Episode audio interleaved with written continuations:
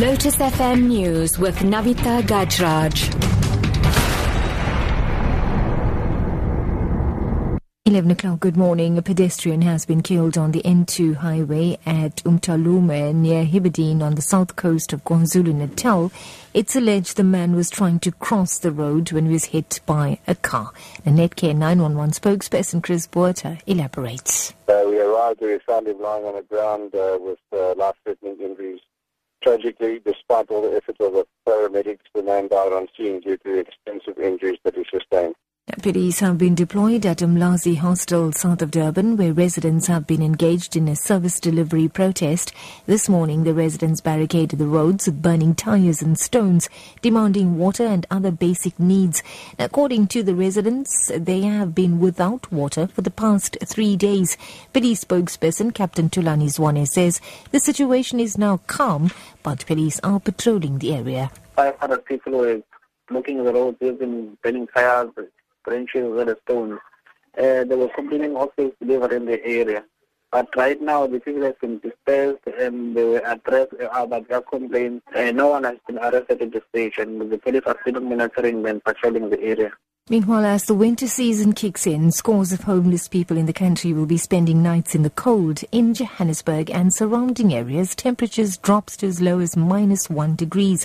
And Dennis Masenya from Limpopo came to Johannesburg in search of a better life.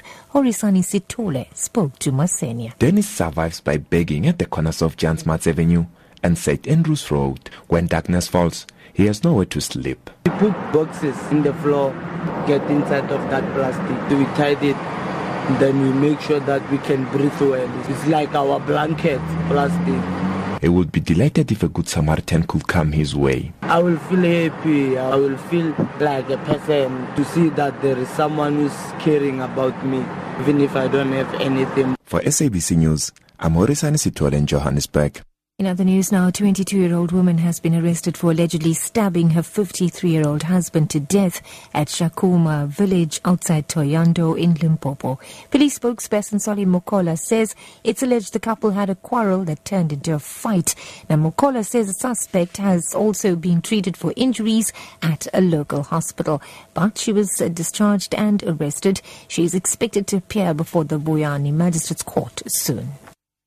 And wrapping up, the wife of Britain's Prince William, Catherine, the Duchess of Cambridge, has been admitted to hospital in the early stages of labour.